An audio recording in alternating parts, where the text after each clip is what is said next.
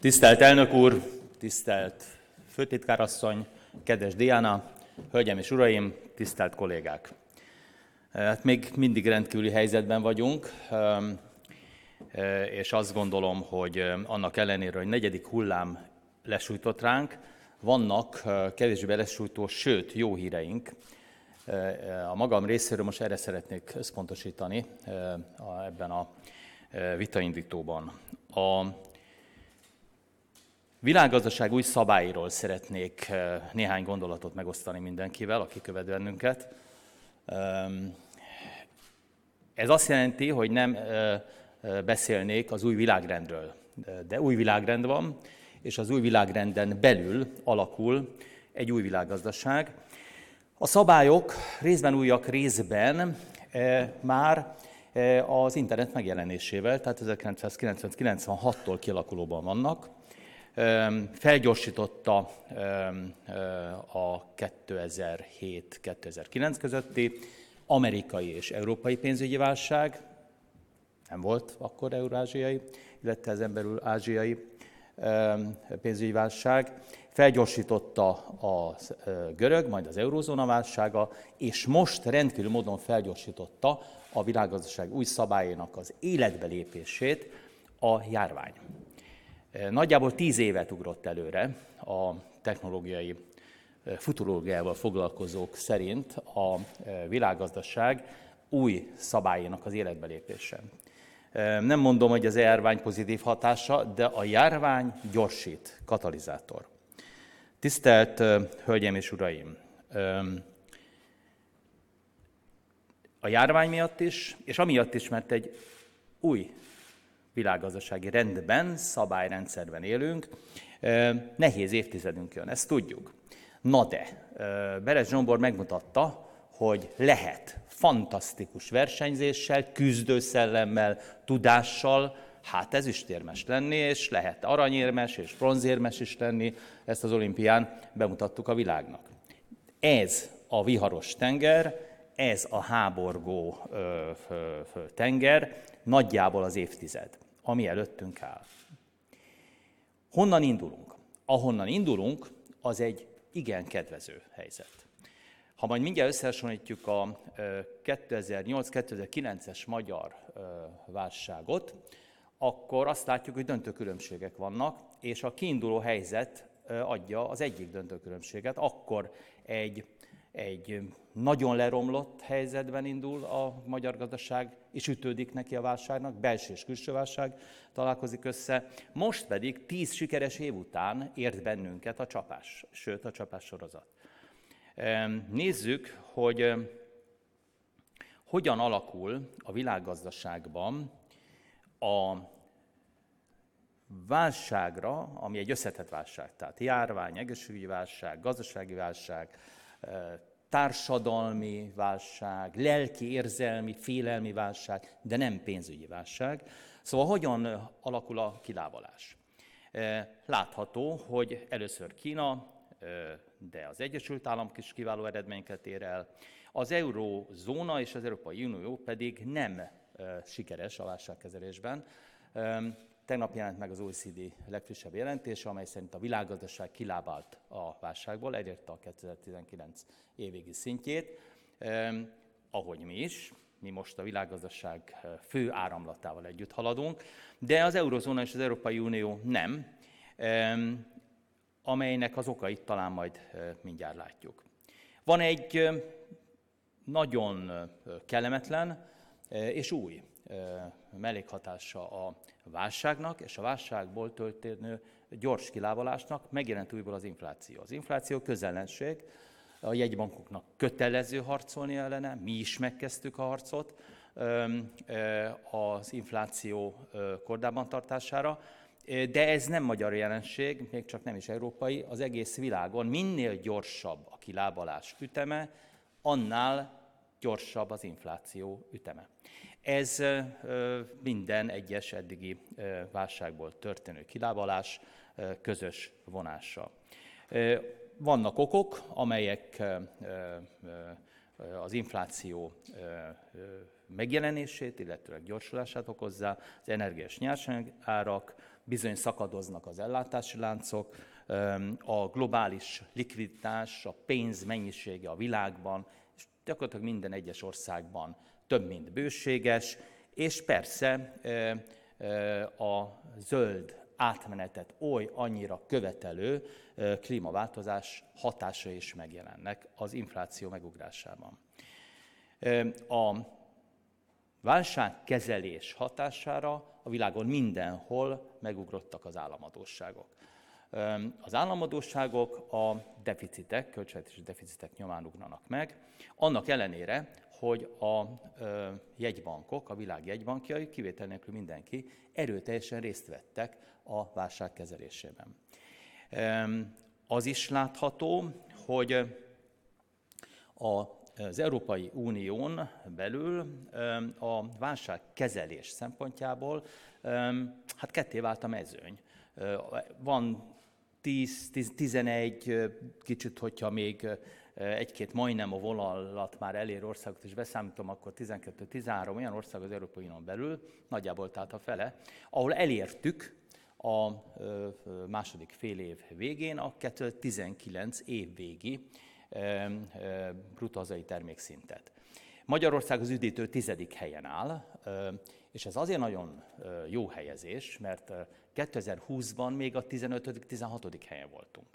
Tehát a második félidőben, 2021-ben, és még helyre van, vagy még hátra van néhány hónap, 2021-ben behoztuk a 2020-ban elveszített idő egy részét, és 15.-16. helyről a 10. helyre jöttünk fel a második negyed év végén ebben az évben. Ez egy jó helyezés, ez azt gondolom, hogy látható, hogy az Európai Uniónak vannak olyan meghatározó országai, Németország, Franciaország, Olaszország, ahol nem sikerült helyreállítani a másik negyed év végére a végén a 2019 év végi gazdasági szintet.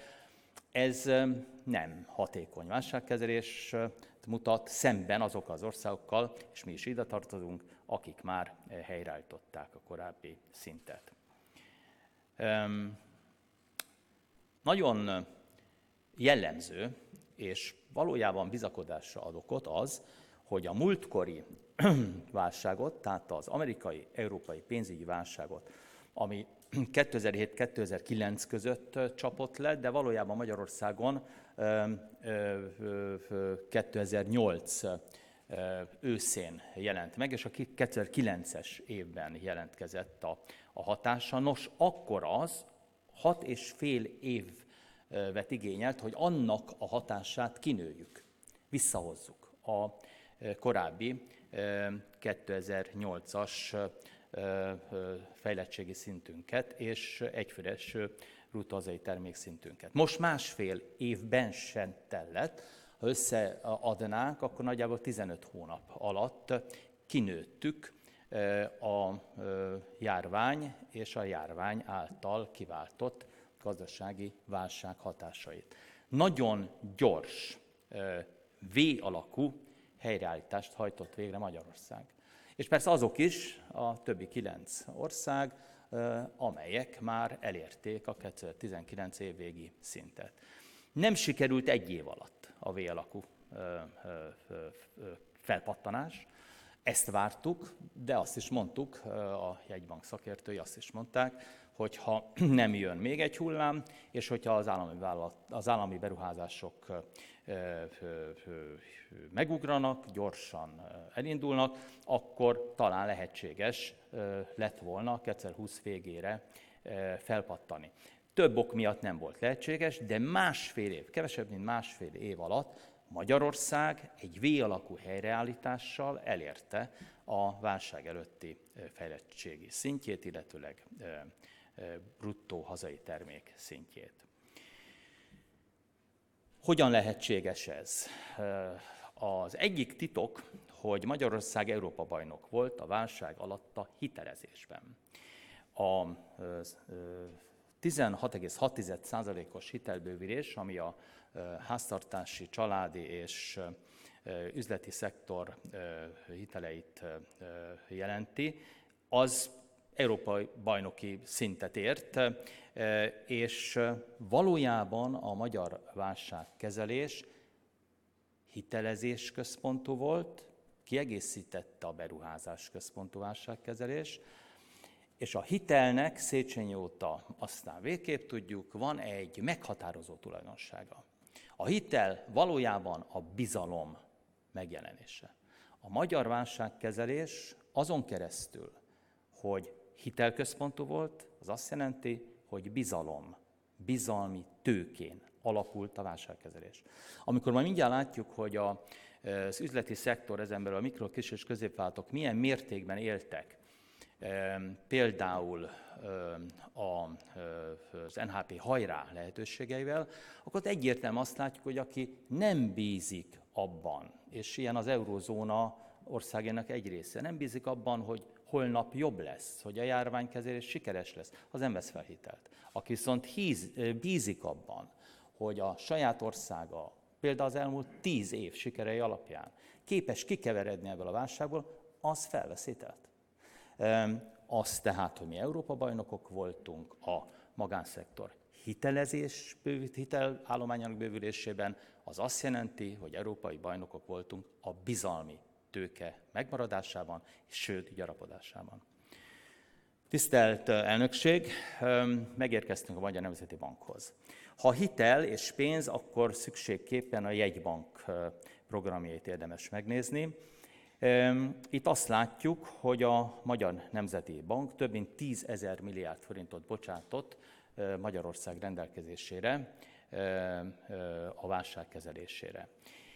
Ha, ha ennek a szerkezetét megnézzük, akkor világossá válik, hogy több szólamon, több hangszerrel játszottunk, minden, szinte minden elem pontosan célzott. Voltak olyan elemek, amelyek a célzás célzását jelentették, például az NHP hajrá esetében céloztunk a forgóeszközhiteleken keresztül a bérek forrására, tehát a bér szint és a munkavállalói állomány megtartására vették fel valójában a legtöbb hitelt a mikro- és középvállalatok, és ez megint a bizalom. Hiszen azért tartották meg a munkaerőt, mert bíztak a jövőben, és azért vettek fel hitelt, mert bíztak abban, hogy a cégük a következő években visszanyeri az erejét, és visszanyeri a korábbi árbevételét és profitját. Minden eszköz sikeres volt.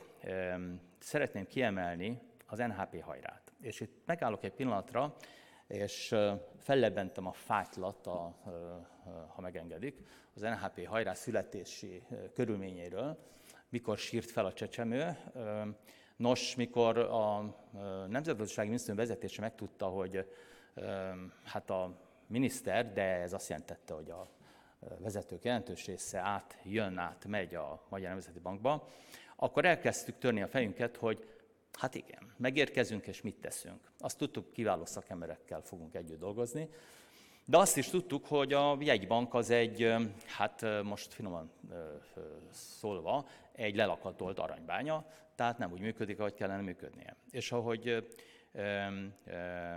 közeledett a március, találtunk egy kis kávéházat, annak kiválasztottuk a leghomályosabb sar, sarkát, és ott öten, hatan kidolgoztuk azt a programot, aminek a nevét is már megtaláltuk, növekedési hitelprogram, amely egy célzott gazdaságélénkítő program volt. És rögtön az elején mondtuk, hogy nulla, kamat, nulla kamatozású hitelt kell adni a bankrendszernek, a bankrendszert kell használni, a bankrendszer a legnagyobb szövetségesünk. Rögtön mondtuk, hogy két és fél százaléknál nem lehet magasabb a kihelyezett hitelek kamata. Azonnal világos volt, hogy cél, célozni kell, mikro, kis és középvállalatoknak kell adni a hitelt. És a többi feltétel is, a, a, a kardinális, alapvető feltételek világosak voltak. Bementünk a jegybankba, és ott kiváló szakemberekkel találkoztunk, és föltettem nekik a kérdést, hogy hogyan működik majd ez. Azonnal hoztak egy, egy programot, mert megtaláltuk azonnal a Bank of England Funding for Lending Scheme programját, ami ugyan más jellegű volt, meg máshogy működött, de tudtuk Brüsszelben és Frankfurtban azt mondani, hogy nekünk van egy precedensünk. Magyarország, amikor bajba került 2020-21-ben, és még mindig bajban vagyunk, mert itt van a járvány velünk, képes volt élni egy olyan eszközzel, amit egy másik bajra találtunk fel. Hiszen amikor az NHP-t bevezettük, a növekedési programot bevezettük 2013. júniusában, akkor már négy éve 5 és 10 százalék között csökkent a mikro, kis és középvállalati szektor hitelállománya. Hit, credit crunch volt, hitel kiszáradás volt. Arra tökéletes fegyver volt az NHP, és lám, egy jó eszköz, egy jó megoldás, egy okos program, jó szövetségesekkel, ez volt a bankrendszer és az üzleti szektor, egy másfajta bajban, egy másfajta válságban, mint a mai, ugyanolyan sikeres volt. Az összes többi programra ezt tudom mondani, és hogyha azt a költői kérdést kell föltenni, már pedig föl kell tenni, hogy mi az egyik, vagy mik a legnagyobb különbségek a 2008-2009-es válságkezelés és a mostani válságkezelés között, akkor az első helyen biztos, hogy azt kell mondani, hogy a kiinduló helyzet tökéletesen más. Most egy jó ország, jó gazdaságának, kitűnő állapotban lévő gazdaságának a gondjait kellett orvosolni. Akkor pedig egy nagyon rossz induló helyzet volt. De a másik különbség az, hogy akkor nem tudtuk megnyitni a jegybank mérlegét a válságkezelésre. Hát gondoljuk csak el, hogy mennyit ért volna akár 1000 milliárd, akár kettő, akár 5000 milliárd forint 2010-11-12-ben az akkori válságkezelésnél. De az akkori jegybank nem volt olyan helyzetben, semmilyen szempontból, hogy megnyithatta volna a mérlegét. Először kellett hozzá egyébként a költségvetés konszolidáció. A 7%-os alapkamat ez nem kellett hozzá. A döntő különbségek között második helyen ezüstérmes az a helyzet, hogy a magyar központi bank, a magyar jegybank képes volt megnyitni a mérlegét, és megtaláltuk azokat a célzott eszközöket, amelyek nem egy QE-val, nem egy pénzmennyiség gazdaságra zúdításával, hanem célzásokkal volt képes kezelni a válságot. Tisztelt elnökség! Óriási eredménynek tartom, hogy míg a korábbi 2008-2009-es válságkezelésben tovább csökkent a foglalkoztatási szint, 200 ezer munkahely tűnt el, addig most valamennyivel, 50 ezer körül, 50 százer munkahely szűnt meg átmenetileg, de újból elértük a, ennek az évnek a másik negyedévének a végére a korábbi nagyon kedvező foglalkoztatási szintet. Ez megint egy döntő különbség a két válságkezelésben. És emögött is a bizalom áll. Olyan munkahelyet egyetlen vállalkozó sem képes megtartani, vagy utána visszaépíteni, ahol nem bíznak a jövőjükben. A bizalmi tőke, a foglalkoztatási szint megőrzésének, sőt bővülésének az igazi háttere. Innen indulunk. Milyen lesz az új világrend, gazdasági szabályrendszere, milyenek az új trendek? Hát mondjuk ki, a négy fő, nem is autópálya ez talán, mert ott, ott sok a beton, ez, ezek ilyen ösvények, amelyek visznek a jövőbe. Digitális, zöld, kreatív és Eurázsia felemelkedését hozza. Hogyha egy, egy fúziós térképet rátesszük a trendeket, akkor nagyjából ez látszik 2030-ig. És itt újból érdemes rögzíteni, hogy a válság, az összetett válság minden jövőbe mutató trendet felgyorsított. Felgyorsította elsősorban a digitalizációs és technológiaváltási trendeket. De persze felgyorsította a tudás tőke felhalmozásának a trendjeit. Más tudástőke alakul ki ebben a szakaszban, mint volt korábban. És a tehetségek hasznosítását is felgyorsítja. Egy tíz évet ugrott a világ, kényszerűen a válság hatására. Új megatrendek is születnek, minden ilyen paradigmaváltás szerű gazdasági korszakban természetesen új megatrendek születnek. Mi itt 12 megatrendet fogalmaztunk meg, és mindegyik valamilyen első csiraként jelen volt 1995-96, majd aztán 2008-2009 után a világgazdaságban, de most felgyorsult. Minden megatrend megalett, a korábbi esetleg mikrotrendből, és minden gyorsabb lett, erősebb lett, és nagyobb hatással nagyobb hatást kelt. Ilyen természetesen a digitalizáció és az érintésmentes gazdaság. Ilyen a pénzforradalma. Most már alig van olyan jegybank a világon, ahol ne gondolkodnának a digitális jegybanki pénz bevezetésen. Természetesen a zöld gazdaságra történő átállás egy, egy hát furcsa divat gondolatként is értékelt valamiből vezető gondolattá vált, helyesen. A platformok és az adatalapú gazdaság is megerősödnek. Egy regionalizációs trend erősödik. Új világrend alakul ki, és az új világrend és az új világ gazdasági szabályrendszer állandó kölcsönhatásban van. Mind a kettő, még nem tudjuk, hogy csak pozitív hatással vannak egymásra, vagy erős negatív hatással is, például az ellátási és termelési láncok szétszakadása lehet ilyen. Nos, de bizonyosan felgyorsult az új világrend kialakulása. A technológiai vállalatok, maga a technológia, nagyon sokat nyertek a válsággal. A szolgáltatások egy új szakaszba kerültek, a személyestől a közvetlentől a közvetett szakaszba. Az otthonunk, az otthonunk nem csupán kedvesebb lett, meg biztonságosabb lesz, lett, de a munka és a, és a munkával kapcsolatos összes tevékenység, például a tanulás, tudásbővítés szempontjából döntővé vált. A biztonság minden formája, az egészségügyi biztonság, de például a pénzügyi egyensúly, az egyensúly, vagy a piaci egyensúly, ami tehát a kereset kínálat közötti egyensúlyt jelenti, tehát az infláció megfékezését, nos az is felértékelődött. Minden, ami biztonság felértékelődött. Az egészséges életmód szerencsére óriási módon felértékelődik. Teljesen világossá válik, hogy, hogy ott sújt a baj jobban, ahol az egészség már valamilyen módon sérült. És természetesen a munkavilága is teljes mértékben átalakul. Digitális az új ö, ö, gazdasági világrend és az új ö, szabályrendszer.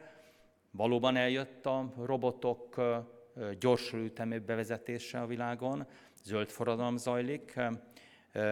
Azt gondolom, hogy mindenki érzi, hogy az a régi, régi mondat, hogy a közvetítő halott, és közvetlen kapcsolatok jönnek, mennyiben új protestáns a kor, ugye? Tehát a közvetítők kiesnek. Nos, ez nagyon nagy mértékben elterjed a, a gazdaság összes területén, a kereskedelmtől valójában minden gazdasági területig. Változnak a fogyasztói szokásaink, azt gondolom, hogy minden, ami egészséges termékszolgáltatás előtérbe kerül, minden biztonságos fogyasztás előtérbe került, és ez, és ez robban még a jövőben.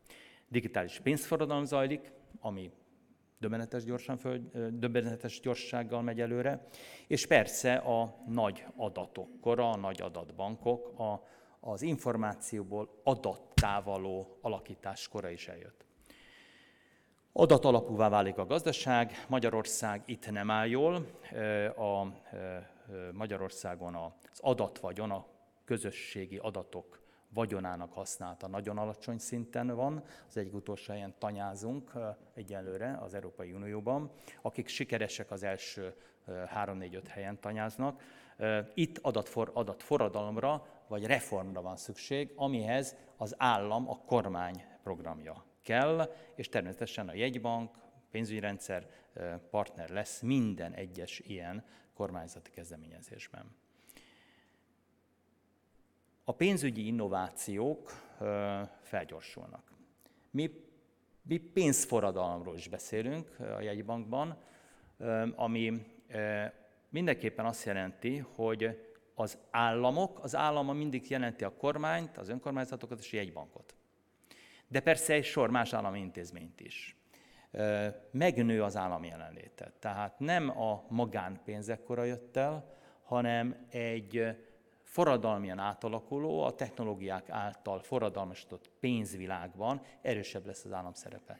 Ez Kínában látható, azt gondolom, hogy nem látható, de folyik a nyugati világban is. És ahogy az állam szerepe és hatékonyabb működése is követelményé vált ebben az új korszakban, például a válságok hatására, így a pénzforradalomban is az állam érdeke, tehát a közérdeke meghatározó lesz. A pénzhez való hozzáférés döntő lesz, minél többen, minél könnyebben, olcsóbban, gyorsabban és biztonságosan férjenek hozzá, például hitelhez, de mindenfajta pénzügyi forráshoz. A országok valójában ketté válnak, vannak a, vannak a határozott döntésekre képes országok és jegybankok, és vannak a kevésbé gyorsan döntő országok. Úgy, ahogy a válságban, a járvány kezelésében, úgy a pénzforradalomban is az győz, aki határozott, képes a kemény, nehéz döntéseket meghozni, és mindezt gyorsan teszi. Tisztelt Hölgyeim és Uraim, hibrid pénzügyi rendszerek jönnek létre, ezt az autóiparban láttuk, majd most már látjuk a, az élőmunka és a robot házasságánál, a feldolgozóiparok jelentős részében. De ugyanígy van ez a pénzügyi rendszerben is, hogyha megnézzük ennek az elemeit, akkor a pénzteremtés új formái jönnek, előtérbe kerül a versenyképesség, a hitel, hitelösztönzés, általában tőke, tőkáramlás, és átalakuló bankrendszert látunk magunk előtt 2030-ig, de bankrendszert látunk magunk előtt 2030-ig. Ez azért fontos, mert a hibrid pénzügyi rendszer azt jelenti, hogy a meglévő pénzügyi rendszer megmarad, csak átalakul, gyorsul, és mellé épül, vele összeépül, fúzionál egy új technológián alapuló új pénzügy, pénzügyi rendszer. A digitális fizetések felgyorsulnak, mi magyarok az élbolyban vagyunk az azonnali fizetési rendszerrel, sőt, egészen különleges helyzetben vagyunk, mert itt az egész gazdaság, az egész pénzügyi rendszer állt át egy, egy központi akarattal, tehát a jegybank mondjuk így kérésére, az azonnali fizetési rendszerre. Máshol ez több gondot okoz, mert megpróbálták önkéntessé tenni.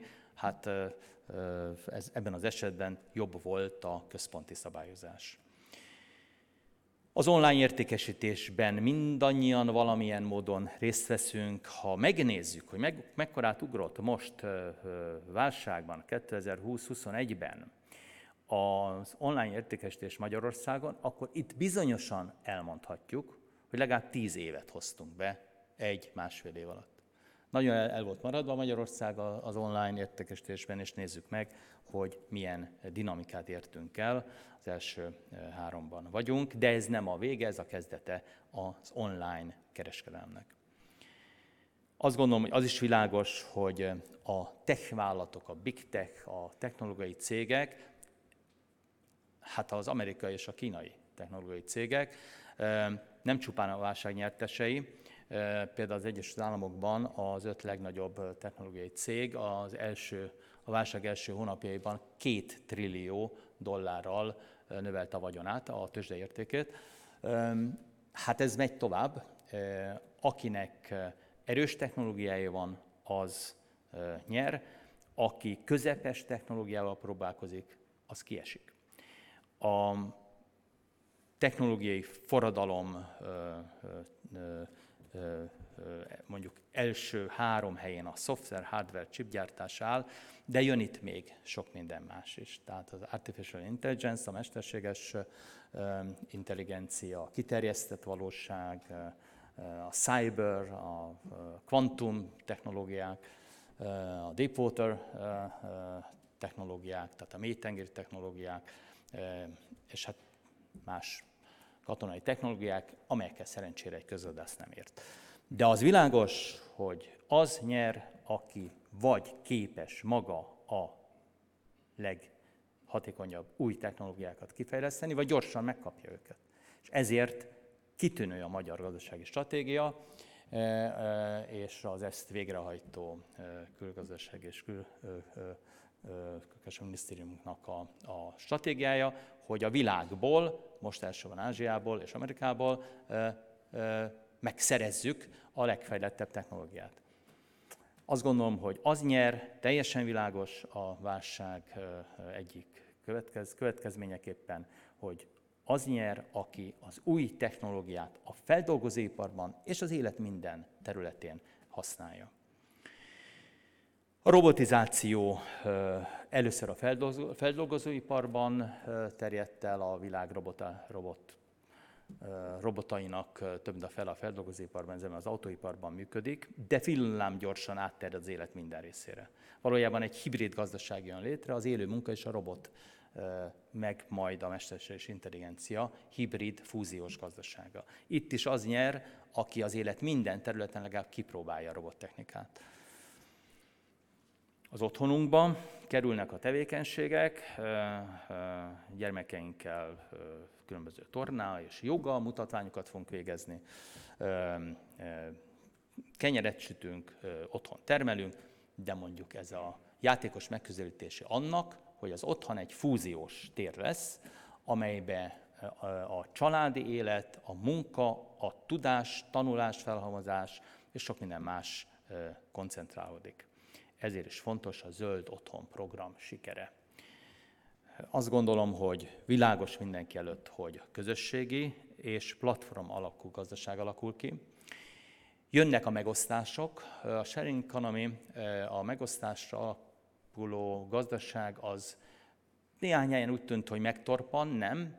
A gazdasági, járványügyi, társadalmi válságok fölgyorsítják a megosztáson alapuló gazdaságot. És ez követelmény a zöld átmenet felől, a fenntartható gazdaság felől, de követelmény a fenntartható társadalom felől is. Hiszen a válság egyik társadalmi hatása, hogy bizony szétszaladtak a jövedelmi és vagyoni egyenlőtlenségek. A társadalmi egyensúly és stabilitás pedig nélkülözhetetlen bármilyen gazdasági teljesítményhez. A sharing economy, a megosztáson alapuló gazdaság egy olyan válasz a vagyon és jövedelmi különbségek szétterjedésére, ami a technológia segítségét hozza a kormányzatoknak és az államnak és a társadalomnak, mert eh, ahogy most az interneten keresztül majdnem, hogy ingyen hozzáférünk eh, a világ tudásához, eh, és hát nem mindegy, hogy kinek milyen fizetésből, milyen jövedelmből kell fizetnie a mégis jelenlévő internet használati költségeket, de azért, ahhoz képest, amit kapunk, a költség minimális, hiszen a gazdasági alapvető erőforrásainak az ára tart a zéró felé. Ez az információnál, a pénznél és az energiánál, ha reál árat és reál értéket nézek, akkor teljesen világos. És ez a sharing economy-ban, a megosztás alapuló gazdaságban adja számunkra az ajánlatokat egy olcsóbb, jobb, gyorsabb, könnyebben hozzáférhető élethez. Zöld az új világgazdasági szabály, zöld és zöld átmenet. A zöldet azért is mondjuk, mert zöld, de azért is mondjuk, mert a fenntarthatóságnak a kulcsszava. Fenntarthatóvá kell tenni a jövő gazdaságát és társadalmát, kormányzatát, jegybankját és mindent. Én azt gondolom, hogy egy világosan tetten érhető trend ma, hogy a válság hatására is legalább tíz évet ugrott a zöld gondolat, a fenntarthatóság gondolata. Jelen pillanatban ez még nem látszik a fejlett világ államadóság szintjén és költségvetési hiányán, de villámgyorsan, néhány éven belül visszaállnak arra a gondolkodásra, hogy számítanak a pénzügyi egyensúlyok. De ugyanígy számít a a zöld átmenet az energiarendszerben, a, a járműiparban, a pénzügyi rendszerben és minden más területen. A magyar lehetőségek e, e, nagyjából ugyanolyak, mint a világ lehetőségei. Beruházásokon keresztül lehet végrehajtani a zöld átmenetet és gyorsítani. Be kell vonni az új technológiákat, új munkahelyeket teremtenek a fenntartható megoldások. Ehhez kell is, meg eredményez is egy egészségesebb, egészséges életmódra át, át térő társadalmat, és persze a pénzügyi innovációk terén is óriási a zöld lehetőség, például a zöld otthon hitel keretei között. De persze a kihívások is nagyok. Én azt gondolom, hogy Magyarországon jó helyzetben vagyunk ahhoz, hogy az összes lehetőséget egyre dinamikusabban megragadjuk, és a kihívásokat pedig kezelni tudjuk, mert a, az átállás ezen a területen is, ahogy a többi járvány utáni megatrend esetében is, valójában a határozott döntésektől függ. Ha az állam képes utat mutatni, nem, nem kellenek ez nemzetgazdasági tervek, ha az állam képes utat mutatni, és a legfontosabb döntéseket meghozni, akkor úgy, ahogy a járványkezelésnél, vagy a gazdasági válságkezelésénél jó helyzetbe lehet kerülni. Tehát azt gondolom, hogy a lehetőségek megragadása az első. A Magyar Nemzeti Bank, ahogy ezt gondolom, hogy sokan érzékelik.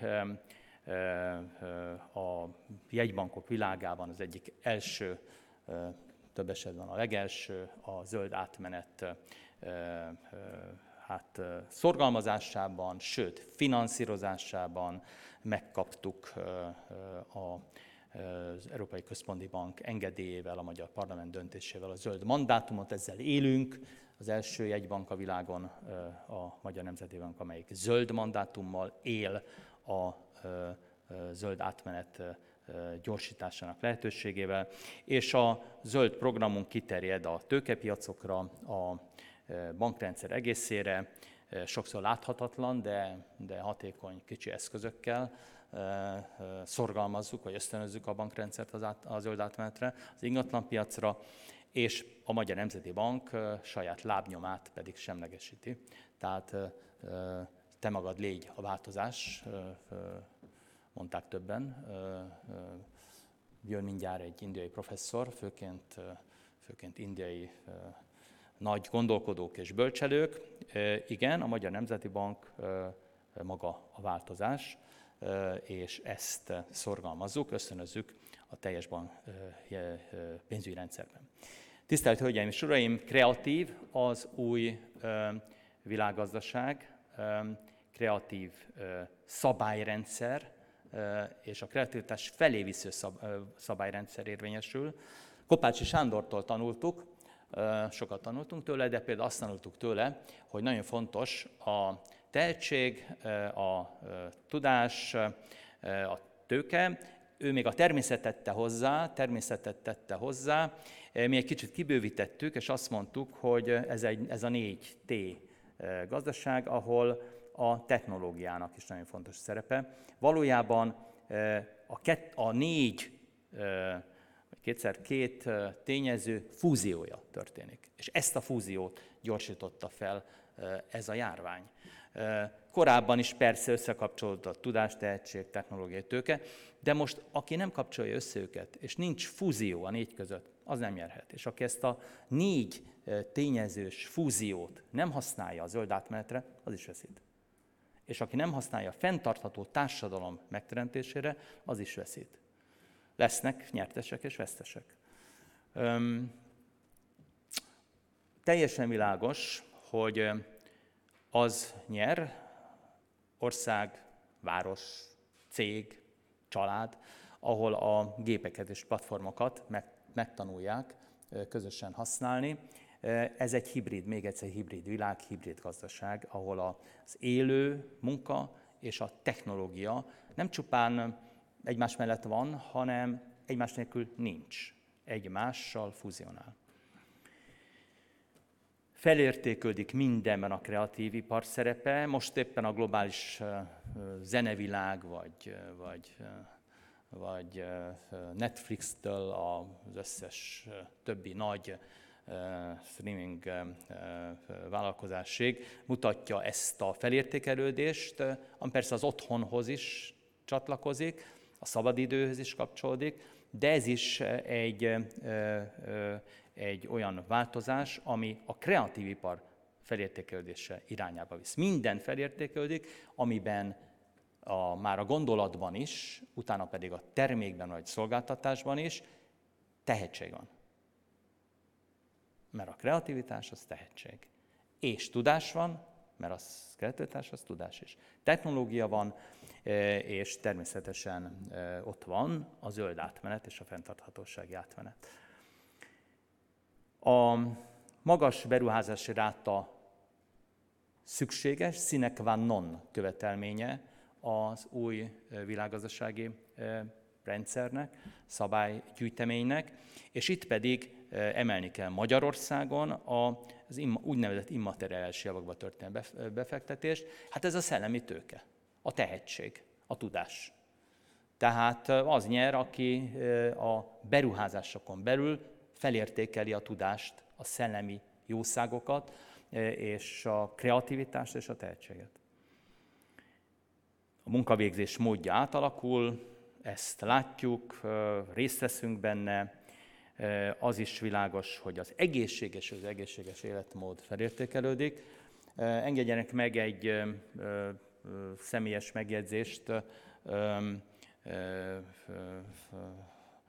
A magyar, sikeres magyar felzárkózás, a fenntartható felzárkózás jelenleg legnagyobb akadálya a magyar társadalom egészségi állapota. De főként a felfogásunk saját egészségünkről. Tehát egy egészséges gondolkodásra, vagy az egészség központú gondolkodásra és életmódra való átállás, amit egyébként rendkívüli módon felgyorsított a járvány. Ez nélkülözhetetlen Magyarország sikeréhez. Nem egyszerűen egy, egy olyan dolog, hogy majd, majd egészségesebbek leszünk, meg, meg máshogy gondolkodunk, ha, ha gazdagok leszünk. Nem, akkor leszünk gazdagok, ha máshogy gondolkodunk az egészségünkről. Tehát egy egészen más egészségiparra van szükségünk, és az egészség felértékelésére. Eurázsia felemelkedésének a szakaszában vagyunk. Ez persze az új világrend talán legnagyobb ütközőzónája. Mégis, ha a gazdasági szabályokat nézzük, világos, hogy az Egyesült Államok és Kína két nagy szereplő, ha Kínánál oda tesszük, hogy 1,4 milliárd ember, akkor azt is kimondjuk ezzel, hogy Kína még nem fejlett ország. Kína fejlődő ország. Kína még nagyon sok területen szegény ország. Így tehát a kettő versenye az egyenlőre a Dávid és Góliát versenyhez hasonlít, de minden esetre egy kettős világrenden alapuló új, új szakasza jön a geopolitikának is, és természetesen a világgazdaságnak is. Összekötődik Kínából kiindulva Eurázsia, mint kontinens. 40 ezer, 40 ezer évvel ezelőtt egy egységes kontinens volt a zene, kereskedelem, vallások tekintetében. Most egy egységesülés felé haladunk, ez egy hosszú folyamat lesz. Európa bajban van, erre mondják az amerikaiak, hogy többszörösen is. Európa bajban van, mert nem tud dönteni, határozatlan, szétforgácsolt, és végül is birodalmat szeretne építeni, de erre egyáltalán nem alkalmas. És az, hogy Európa mennyire van bajban, az a technológiai, az óriás globális technológiai cégek piacán történő alárendelt szerepén látszik talán a legjobban. Európa jelenleg, reméljük ez változik, a technológiai verseny vesztese.